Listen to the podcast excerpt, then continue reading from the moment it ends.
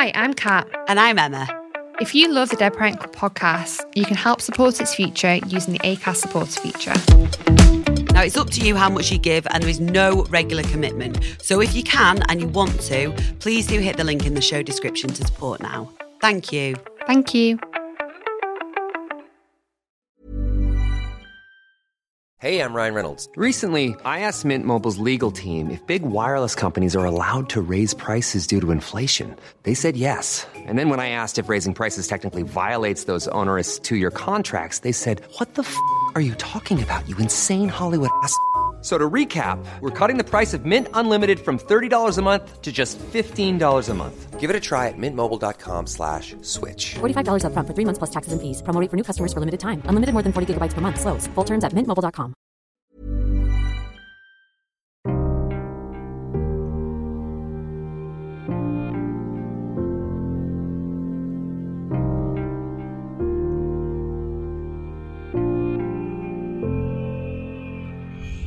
Hi, guys, I'm Kat.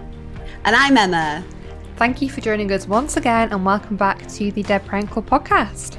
Each week, we're going to be talking about what it's like to be members of the Dead Parent Club, chatting to brilliant guests about their grieving journeys, and just trying to help you where we can, really. We'll also be hearing from people far more qualified than us, like counsellors, solicitors, medical professionals, and mindfulness coaches, all on the topic of grief and looking after yourself. So, welcome everyone to the Dead Parent Club. And this week, we're joined by another special guest, Giles Paley Phillips. Very excited about this one. Giles is an author, poet, musician, and podcaster uh, who wrote about childhood grief in his book 152 Days. In this episode, Giles will be sharing his own story about how he lost his parents at a young age. And we're going to be asking him how to support young grievers based on his own experience. Hello. Hi, Giles. Hi. All right, sorry. I did my excitable, like, sea lion I clap. was this is very upbeat. This is very upbeat for a dead parents club. it is, isn't it? We always say that. It's it's very cheery given the nature of the topic that we're Yeah. discussing. Um, but you know, as somebody who is uh, part of the Dead Parent Club, you'll know that humour is born out of uh, loss, isn't it? So, um, Absolutely. that's the route we like to take. Um, Kat, before we get uh, stuck in talking to Giles, because we've got so much to get through, uh, do you want to let people know how they can get in touch? Yeah, absolutely. So, obviously, as always, we would love to hear from you. If you listen to this episode and you resonated with anything, you can contact us by email at hello at deadparentclub.co.uk or you can catch up with us on social. Just search Dead Parent Club Podcast and you'll find us, and you can't really miss us anywhere either. um, Giles, I think Mm. I just we want to make the most of the time that we have you. Um, so it's kind of over to you now. For anyone listening to this who's unaware of your story, can you just basically tell us what happened to you? Okay. Um, God. Yeah. What death do you want to start on? Oh, wow. there's a been there's been a few. There's been a few. know- I guess Do you know what I like to call uh, people that have lost both of their parents in this club? Your, um, your platinum members of the Oh, fantastic. I'm so pleased. At last. You Um, get a really good accolade for it. Welcome along, platinum member. oh well this is great. I feel very privileged. Probably best to start with um, the death of my mum. I i was only six when she um, she died. She she contracted leukemia when i was three. I don't really have an awful lot of memories of her other than these sort of kind of little snippets of time. And i wrote about a lot about it in my book 152 days. There are there are moments. I mean, there's a kind of nescience about my my thoughts on my mum. I kind of, I guess, over the years, have created my own narrative about her.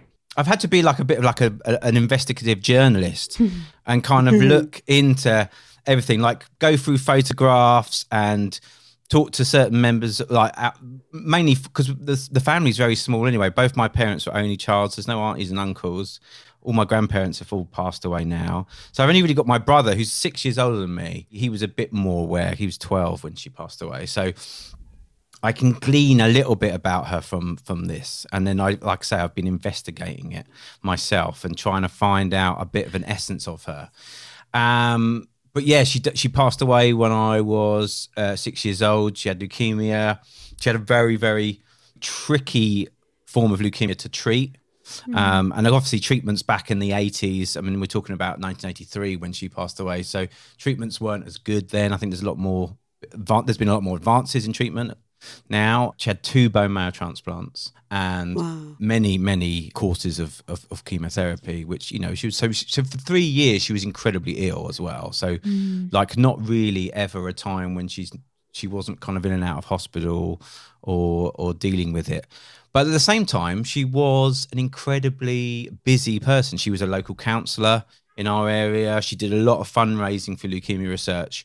So I think all that kind of stuff was her way of distracting from what was she was going through, which must have been horrendous. I mean, she was going through this horrible disease, and she knew quite early doors it was going to be terminal. And recently, I found an old bit of footage. She'd been on like a local news station. wow. She was trying to get the government of the day, which would have been the Thatcher government, boo hiss, uh, to. Uh, I'm just, I'm just gonna put, I'm just gonna nail my uh, my allegiances to the wall. straight. Um, Loud and clear. uh, she uh, so she was sort of fighting the government of the day to try and um, match fund what she was what she was raising for leukemia research because it was again like because it was the early 80s there was a lot less known about the disease in the, in those years I think I found this old bit of footage of us and I'm in it um, I shared it on Twitter actually and what's amazing is that she's talking about living with a with a terminal illness. And it was a really amazing thing to watch and witness like her talking about the idea that she was gonna she was gonna go. And part of my i guess my gr- the grieving process that i've had in m- more recent years and being a father now is that it is that feeling that she was going to have to leave us her grief. Yeah. that's the, the thing that's really become a, a thing for me is is the grief of for her. Like she was going to leave her family. Like she had a five year old child a six year old child and a 12 year old child and a husband. And that that's that's the thing that really sticks with me so much these days is that feeling that she must have had during those times and how incredibly difficult it must have been every day to think that you're going to have to say goodbye. As a six year old, do you feel like you grieved as a young child? I talk to a lot of people who have lost a parent as a young child, and they kind of say that they didn't start grieving until they were adults. And at that point, everybody else that was an adult at that time had was kind of on a very different part of their grieving mm. journey. So there was no there was no time when they kind of connected and were grieving similarly. So there was a lack of support there. I mean, I, I remember the day my dad told me she she died. It was seventeenth of December. So you, I remember I've written about this. I've written about this in in books and I've written about it in articles. I, I remember coming downstairs, seeing like the Christmas tree, and then all the obviously the, all the presents under the tree, and being like just that boundless energy, like a six year old kid, mm. like going to be really excited. It's nearly Christmas, and then you walk into the lounge, and then my father was there, and I could hear in in the kitchen my so my paternal grandmother Sarah Race her name was she was hilarious. She was um the most like not like grandmothers. She was an abysmal cook. She was like just like burned, burnt like honestly it's just terrible. And I could hear her clattering around. Like I think she broke some like crockery. Uh, so like, oh what the you know what the hell's she doing? What's what's going on? Um so she's faffing about making cups of tea for people. And I, my god I think one of my godparents was there. He'd obviously been accompanied my dad. Um, and brought him home from the hospital. But yeah, I just sat down on the sofa. He just said, "You need to, you need, I need to tell you something." And um, and all he said was, and again, this is something I've talked about with other people as well. That part of that kind of thing, very British thing, maybe not not being able to sort of explain this kind of situation very well. He just said, she's gone. That's all he said. She's gone. He didn't say, you know, your mum's died, blah, blah, blah. It's just she's gone. I mean, obviously, I knew in that moment that she she she she died, but just that kind of he he obviously didn't know how to explain it to a six year old. I, I don't suppose I would either. Really thinking about it. Um, so yeah, so there was that really stark moment, which I you know, which is one of those memories that's always really stuck with me. Um, Do you remember your dad grieving at all, Giles? He was he was weeping at the time for sure. There was definitely emotion in his face, but he'd started to use alcohol quite. I think before before she'd passed away, and and that became kind of a staple of his life. So I think he always kind of buried himself away from any of that stuff, and um, he was a larger than life character. He was a really he was a he was a funny guy. My dad. He he was very well known in the local area, and he was sort of had a vivacious character. But um, no, I mean, from a, from my point of view, never. It was again. It was one of those things we didn't. It kind of never was talked about. We never really the- had those conversations. Was that the same with your brother? Obviously, with him being six years older, did he assume any kind of role? Did he ever talk to you, or was it still stiff upper lip kind of thing? Mm. A little bit, I think, a little bit of stiff upper lip, but certainly, yeah. I mean, he he he had to take on a slightly, you know, obviously he was an older brother, but with I guess with my dad being not a particularly great, like moving on, like him it, with his alcohol problems and stuff, he wasn't a particularly great parent, wasn't around very much, so my brother had to take on other responsibilities. I have to say, my grandparents were amazing. Like my mum's uh, parents and and and Sarah Race, the um, the, the mad um, cook lady, uh, lack of cooking. Um, they they were amazing, and they did rally round, and we had amazing. I had an amazing relationship with my maternal grandparents. They were they were fantastic, and um, particularly my uh, mother's mum, uh, Queenie, her name was. She was like just amazing. She was a rock, really, to all of us. We had like support in other ways, but again, it was never really talked about. And that was the thing; it wasn't talked about. We didn't ever really broach the subject. If if anyone ever kind of brought it up, it was kind of sort of brushed away. I've read, obviously, quite a lot of your writing, and I've resonated with it a lot. It is uh, unbelievable, and I genuinely mean that. This Thank weird you. thing where I don't know you, and yet I feel like I almost know this child that you were. Does that make hmm. sense? Obviously, you know, the time when your mum passed and the age that you were, and, you know, the fact that it was very much a stiff upper lip kind of attitude towards things. How do you remember feeling as that little boy? I think confusion's probably the biggest word, really. Do you know what? I think sometimes actually also like a slight entitlement. In the if I got in trouble for anything, You pulled the for dead parent card. I pulled That's what the we dead parent card. Yeah. I My can't mum's blame you. You know, I remember- you? I remember getting um, a mate of mine and me stole some stickers for our Panini sticker album. I can't remember what it wasn't football. It was um, Yes. like Oh. Transformers or something.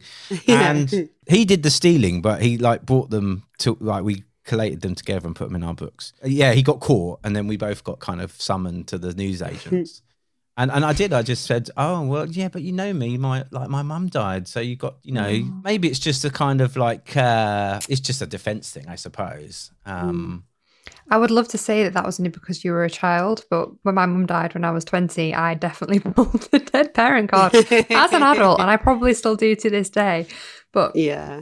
Do you think, because obviously it's such a difficult age to lose a parent, do you remember it kind of hitting you when you're like as a teenager or like as an, like an early adult? I think because you become so much more acutely aware of relationships that people have with their parents. And as you get older, those relationships become more like friendships than kind of mother son, etc. It's like, do you kind of remember being like, oh, shit, like I'm gonna have the rest of my life without her? I think it really wasn't until I would say maybe five years ago, six years ago. Wow. Wow. My teenage life was not great. My, my Mm. like I say, the, the, my father's alcohol problems. We we ended up he lost loads of money, so we ended up sharing a one bedroom flat uh, with his mum, the, the the terrible cook. Um, oh no. Yeah, I know. Of all of all the grandmothers to like end up with. Um, anyway, it was her residential flat, so we weren't really supposed to live there either. So every time the um, the guy that picked up the rent came around, we had to pretend we weren't living there. Um, we were only visiting. So and we lived there for about five six years. I was sharing a room with my dad, um, and my nan slept on the sofa. Um, and she didn't want to share a room with her son, which is understandable.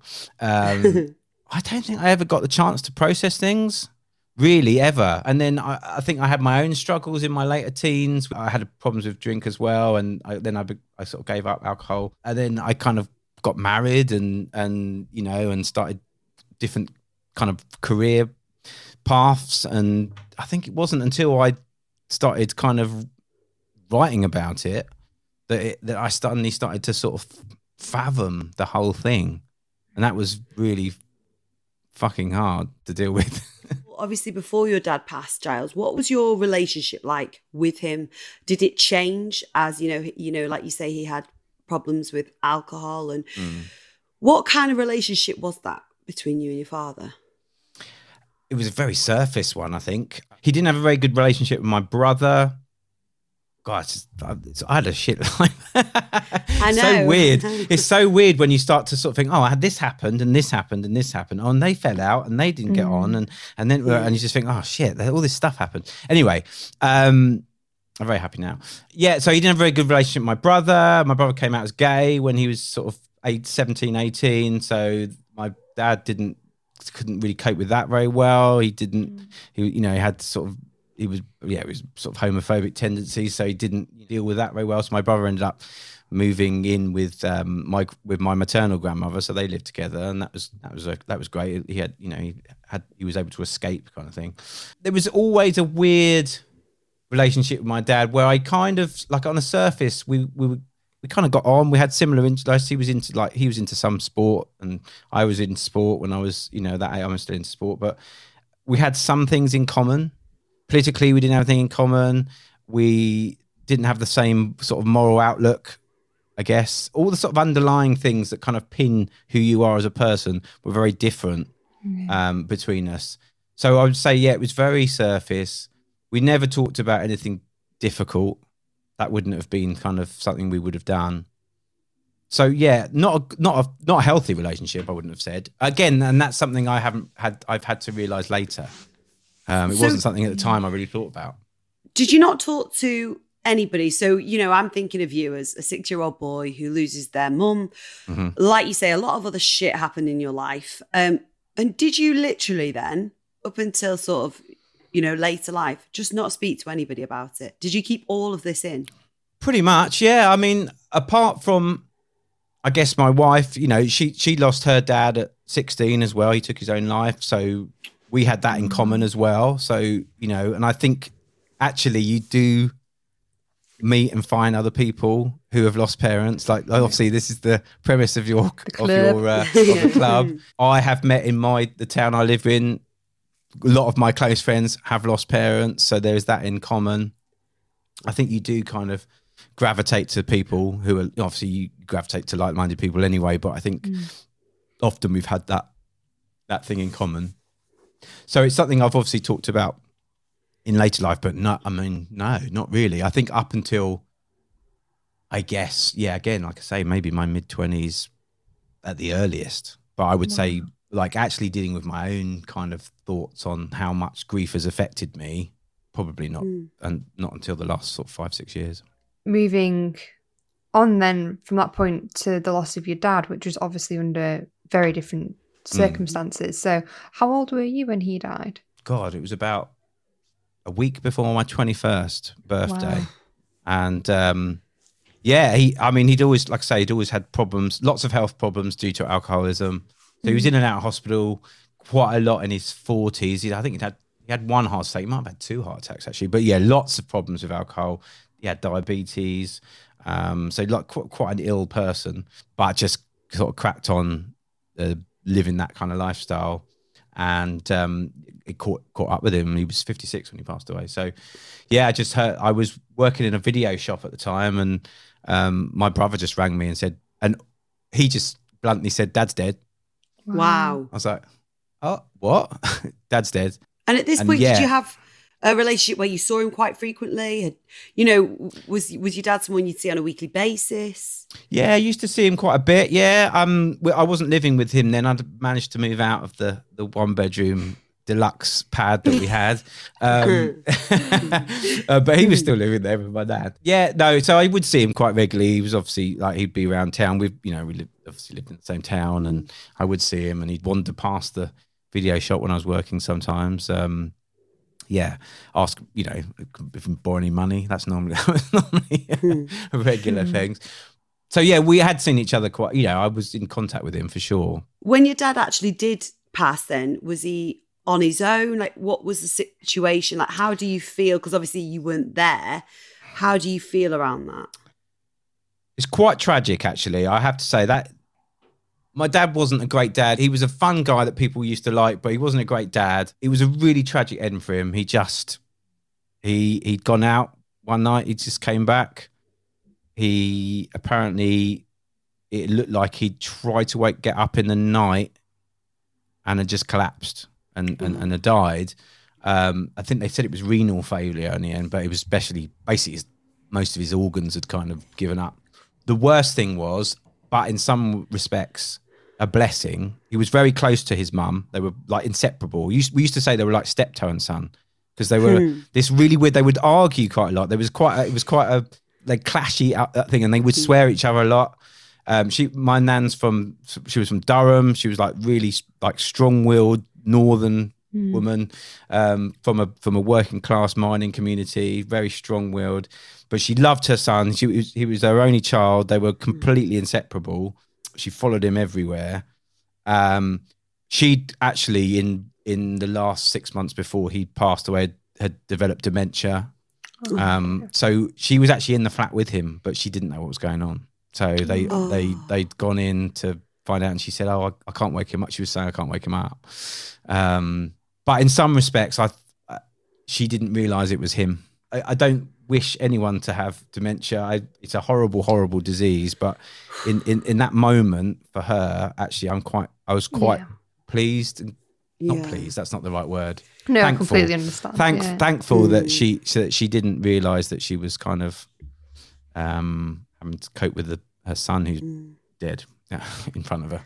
So Um, the, the grief with your dad must have been really difficult to kind of navigate them because obviously you've kind of got those difficult feelings, mm. but at the same time he's still your dad. But how did other people react to your dad's passing? Because like, again, when I've talked to people in the past whose parents have died from addiction, alcoholism, they felt there's kind of a sort of stigma or like bias against like, oh well, you knew it would happen at some point or oh it was going to happen anyway do you mm. know what i mean like they kind of felt a little bit less Mm. supported than they would if it was something like cancer or something like that I think my dad was well liked in the town. Like like I say, he mm. was he wasn't a, he wasn't a particularly great dad, but he was well liked. He was a he was a larger than life character. People knew him, so there was an outpouring of kind of grief. There was that, oh, which was weird, you know, which was nice in a way, but like obviously weird for us as a family, thinking, mm. well.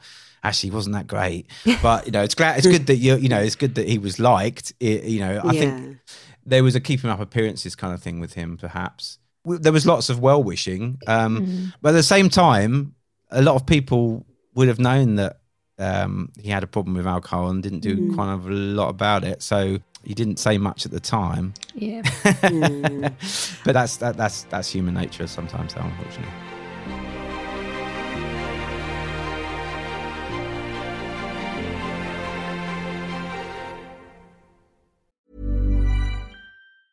Hey, I'm Ryan Reynolds. Recently, I asked Mint Mobile's legal team if big wireless companies are allowed to raise prices due to inflation. They said yes. And then when I asked if raising prices technically violates those onerous two year contracts, they said, What the f are you talking about, you insane Hollywood ass?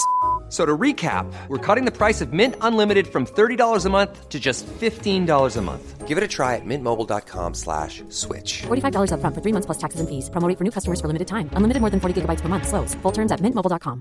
Hey, it's Danny Pellegrino from Everything Iconic. Ready to upgrade your style game without blowing your budget? Check out Quince. They've got all the good stuff shirts and polos, activewear, and fine leather goods, all at 50 to 80% less than other high end brands. And the best part? They're all about safe, ethical, and responsible manufacturing. Get that luxury vibe without the luxury price tag. Hit up quince.com slash upgrade for free shipping and 365 day returns on your next order. That's quince.com slash upgrade. There's kind of two strands to this next question. I guess obviously losing your mum so young and then losing your dad still very, very young. How was your mental health impacted and how did it affect your relationships with people? And I don't just mean romantically, I mean in general. The way you felt about yourself and the way you felt when you met people. probably looking back in hindsight, probably did always have probably had a, a mild form of anxiety. I certainly have always had health anxiety, um, which I know comes from from obviously dealing with having more my mum, I guess. I mean, I probably had fully blown anxiety and went and sought treatment for anxiety after my dad had passed away. For sure, it, it did have quite a profound impact on me um, around that time. And I think it was probably just. Uh, just a big like oh big let out of steam for for years and years of worry and you know like I mean just worry about that person on a day to day basis because they're not very well or uh, and then like worry about that person because they don't look after themselves and they're going to kill themselves as they keep drinking all the time. So there's all that stuff, and I think there's just kind of probably came all came flooding out. I broke up with a girlfriend around that time as well, so there was just all this stuff. And I did, I do, I went and got saw my GP, and um, yeah, and we sorted out some. I got some like a- anxiety management course that I went on, and That's so um, good started- though that you that you were self aware enough to do that because I know so many people in those situations. Yeah. just think, oh, I'm just I'm just grieving, but there is a line when grief does become a mental illness, and I think it's quite important to be self aware of that kind of when it crosses that line. Yeah, I hadn't ever felt. You know, I was getting obviously having like a sort of physical like panic attacks and stuff, and I think I'd never felt that way before. And I mm. thought this isn't this isn't right. Normally, I'm, I'm quite a chilled out kind of. You know, I'm quite a mm. relaxed person, so to have that suddenly kind of rear its head very intensely and violently in you know like with regards to that those physical feelings um yeah I, I i needed to sort of talk to someone about it um And obviously, Giles, writing is your thing. When did that start? How did it start? And how has it helped you? Well, before writing, I was in a band, so that was a big help. I mean, I used to write. I mean, I wrote songs. Um, a song called "Carpi," which you can you can listen to on Spotify and Ooh. iTunes. It's all up there. Um, with my old band, we've re-released the stuff recently, um, which is was it's about that that morning going about. His, the, the, I think the lyrics are um, Bounsdale stairs. These people talking, um, and then you go. You know, I talk about me going into the lounge and seeing my dad. And writing music and creativity has always been a great outlet for me, with regards to all my kind of angst and um, feelings and things. And then subsequently starting to get into writing. I mean, I, I wrote for children's books was my first thing I sort of started doing when I found out my wife was pregnant with our our youngest, um, so our eldest now, um, and uh, yeah, and wanting to write stories that I could, you know, could read to him at bedtimes and things. That that's how I got into the writing really. Um, but I always knew that I'd probably at some point address this th- these subjects or this subject either through a, ch- a children's story or through, through an adult story, an adult book. I sort of feel like I was almost destined to do that. Um, and obviously, I've obviously gone on to do that. So, yeah. So, do you feel like it was basically coincided very much so with your first child being born? You kind of approaching your grief basically a bit more and kind of letting it into your life a bit more.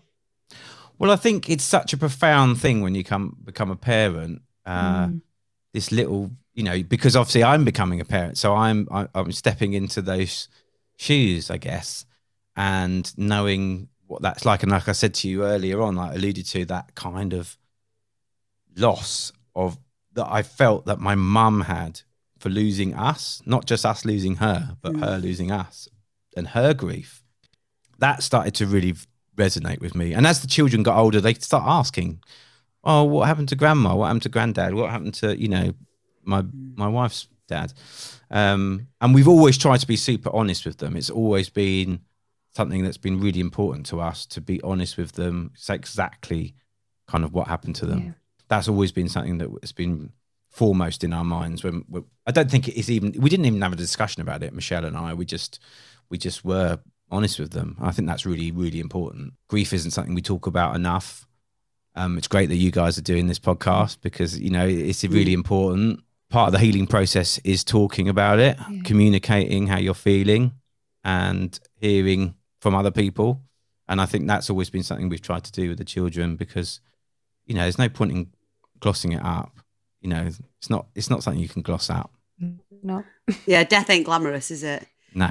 Giles, just before we move on, because I think because you've had a double whammy of an experience, Platinum, platinum. I think you, You know. uh, platinum member. I think you're well placed to sort of talk to us about, you know, offer advice on what you would say to anyone grieving. But one thing I take away from you is that you exude kindness to everybody. Mm. And I think that that is at times difficult when you've uh, suffered a lot of loss. I think you can find a place of peace and contentment. And I think then, you know, you can be, but you just consistently exude kindness. And I want to know has that always been the case or have you ever felt anger have you uh, found a peace and then that's come off the back of that how are you so consistently kind I think it's gratitude. I think I'm just really grateful. I mean, we've obviously talked about like there's been some tricky times.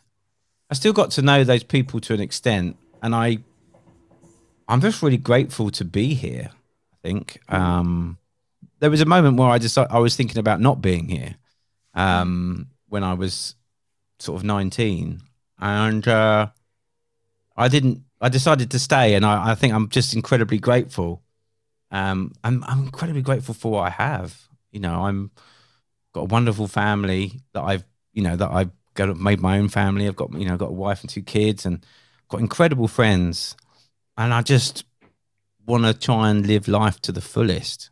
Now, whether that's because I've seen the the brittleness of life and yeah. how fleeting it can be, possibly. Would I have been that way anyway? Maybe. Um, who knows? But I know I'm grateful, um, and I think that's kind of why I try and put out as much kindness and positivity and good energy that I can, because we should all be able to feel that way.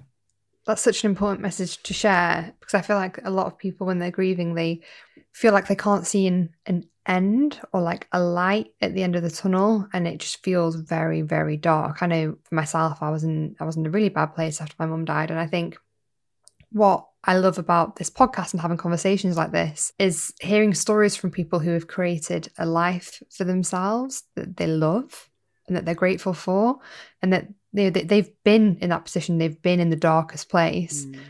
But they chose to carry on and now it's proof that you know grief and sadness can live side by side with gratitude and happiness and you know i just think that is such an important takeaway this episode and every single episode ever i think it's one of the the key points Well, I think we have to realize that grief is forever. I mean, it's not Yeah. it's not going to go away, but you can you can learn to live with it. I said this to someone the other day, and they kind of looked at me quizzically, and then they kind of went, "Oh, "Okay, I maybe." And I sort of said that I I kind of made friends with it. Like I've made a pact. We've made a pact, grief and I. We're going to ride this together, and I'm not going to bother grief too much, and grief's hopefully not going to bother me too much. um, there's a chance to heal and rebuild our lives um, after grief. There is that, Mm. and knowing that is important, but also accepting that this thing will be, it will hang around. Giles, I genuinely wish when I was 18 and my mum had passed away that Mm-hmm. in those years after I'd almost had a mentor or someone like you to speak the way you do. I really do because you speak so profoundly, you're so clear and it, it makes sense. Um, honest to God, I agree with you wholeheartedly in that, you know, gratefulness is born in the darkness. You don't realize it at the time, but I look back now at the girl that I was then and I realize going through that made me so grateful for the most simple things now, just happy to be alive. What would you say to anybody now who is in the thick of it? I think, I mean, I guess I just uh, alluded to it slightly in that you're not going to get over it, inverted commas. Um, and if anyone says that to you, they can please don't be friends with that person. um, um, Cut them off. yeah. I think they can Um, fuck off, was what you were looking Yeah, yeah. um, we won't even get into manning up. Um, oh yeah um, but yeah, I think Uh, Can I actually don't wanna be- stop right there just because I do, Yeah. just because you've said that? I, am very interested to know because obviously you speak so openly about your grief and your experience on hmm. social media and on Twitter. Do you notice that there is a much bigger gender gap in women reaching out and kind of resonating with what you're saying compared to men? Or have you noticed over the last couple of years that more men have kind of started becoming a bit more open with their grief? Absolutely. I think there are more men being open about it. Mm. I get loads of DMs from people. I often open my DMs up to people if they need, if they're having a bad day or whatever, now and again. And um, yeah, I would say it's almost 50 50 now, really, with the amount of messages I get from from men. So I think there are guys that are being more open about it and be about mental health in general. Um, but yeah, loss and stuff, I think as well. I think um, there is, there is, yeah, I think people are being more open about their feelings around it and also just expressing like the fact that they've lost someone. I think that sometimes is something you almost don't want to say. Um, so yeah, I think I've seen a difference certainly Brilliant. within the last sort of year or so. So yeah, that's Brilliant. it's encouraging. I think, I think I think as a man holding that space for men is so important. So I think yeah, I can definitely say that you're doing a huge service because you know I think it's important that that space is there. But anyway, we continue. Yeah, no, I um, was going to say. your- Well, I, I don't. Honestly, I don't think it's anything to do with me, but uh, I think it, yeah, it's nice to be able to put stuff out there, and if if it resonates with just one person, then that's that's brilliant, isn't it? Yeah. Um, if if one person decides they they can have a conversation about it, then you know that's incredible. So yeah, And what I love about you, Giles, is you're proactive. You don't always wait for people to come to you. I know after the passing of my nana, you sent me some of your writing and it helped me so much. I, you know, I was reading it and I just felt this feeling of like weird warmth almost reading it. Um, and I like that. I like that you are so proactive because this weird thing has happened in society. And I can't speak on behalf of all cultures, obviously, but where, you know, as all three of us know, death happens. It's going to happen to all of us and it mm. happens. And yet we are adamant that it isn't being spoken about that we are that we mm. must hide this from children and i admire you for for talking to your children openly about it because and not sugarcoating it it's, it seems as though we are petrified of the inevitable yeah, I agree. I think I don't know if it is a cultural thing. I think I think other in other countries they're much better at dealing with it than us. Mm. Um, you know, South America they they're much more open about death. You know, they have mm. days days of the dead. You know, they celebrate mm. the dead. Whatever it is, it goes back to maybe it goes back to the Empire days or something. I don't know. Like where this is stiff upper lift nonsense. We're just not very good in this country. It's at de- dealing with any kind of problems with regards to ourselves. So I think we all need to continue to keep the conversation going. And and and if social media is a good vehicle for that so i think you know if we can push stuff out there more then obviously that will help other people open up. But i think i think there's just a problem in our society in the, in the uk particularly We're with dealing fighting it. guys. We're fighting it. yeah you are you Yeah. are you're doing a great job and it's find a good fight yeah. no, and it's great. No, but this is really important. It is really important that there are shows like this that you know where people can come on and openly talk about it, and and, and, and people can hear and listen, and, and hopefully they'll have that conversation with someone they know. Mm. So yeah, no, it is. You're doing it's doing a great job, guys. Very well that I interrupted you halfway through your uh, answer to our, our question before about No, um, no, that's all right. your advice to. Sorry. yeah, to anyone that was yeah, anyone that's dealing with it on a kind of basic level, and we've just talked about the difficulties of reaching out to people. But if you can reach out to someone, you know, or you know, if you feel that you can talk to someone, I always say that to people. You know, if you feel like you can, you know, because you might not be in the place where you can, but if you feel like you can, reach out to anybody. Conversation is just such a brilliant thing. You know, we're having one, we're having a brilliant conversation now. I love having conversations with people, and I think it's it has healing qualities. Talking, so that would be my first thing that I would always suggest to people. I always try and signpost. There's, you know, there's lots of brilliant support services out there now for people as well. Um, there's a brilliant tech service, Shout um, eight five two five eight, which is like a discreet tech service that you talk to like crisis volunteers and stuff. And that can be about any mental health stuff, but also, um, you know, grief as well. Um, if you're if you're really finding it difficult, so there are amazing services you can signpost, and so I would always encourage people to do that. But again, it's it's going back to conversations. It's having conversations. Um, so yeah, that would that would be my main thing is to to get yourself in a place where you can talk about it. But that obviously getting to that place is sometimes very difficult. Yeah. And just finally, Giles, before we let you go, when you think about your mum and dad now, how, how do you feel? What kind of feelings does it evoke in you? I think, generally speaking, I get quite a warm feeling. That's kind of the feeling I can just say when you just said it then. Yes, there were difficulties, obviously, with my dad, but you know, I, I'm I'm not one for holding grudges, so I'd never feel wish him ill. I appreciate the person he could have been, and uh, think about the good bits that were there. And then my mum, watching that video that I talked to, to you about earlier, I feel like quite a lot of her has rubbed off on me in some weird way, even though I only kind of knew her for five minutes. I bet you So, feel yeah. clo- closer to her as an adult than you did as a child. You know, kind of like those kind of like parallels as you've kind of gotten older and Absolutely. Yeah. I think, yeah, absolutely. Physically and emotionally, and Yeah. my outlook on life, I think, I think we would have been, we would have got on well. So Mm. I think, yeah, definitely. It's warmth. I think I feel, I feel a warmth. And again, that gratitude, you know, I knew them at all.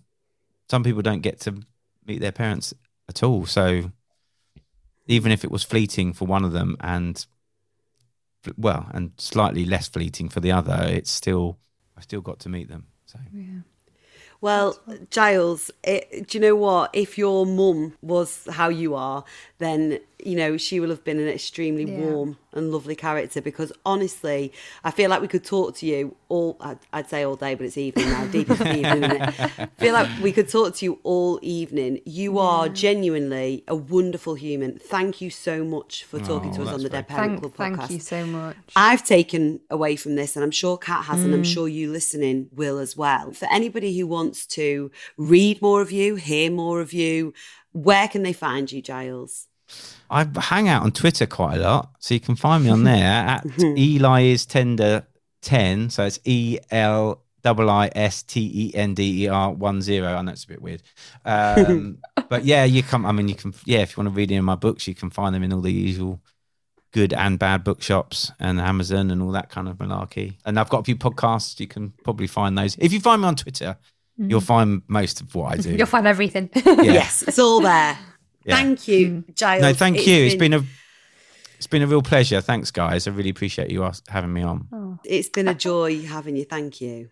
Yes, Thank I love you. these conversations. Thank you so much for joining us on the Dead Parent Club podcast. Remember, you can reach out if you want to talk to us or if you've got any suggestions of any areas you'd like us to cover in the future. Yep, you can email us at hello at deadparentclub.co.uk or find us on Instagram at Dead Parent Club Podcast and we're on Facebook and Twitter. Thank you very much for listening. We'll be back next week. Bye. Bye.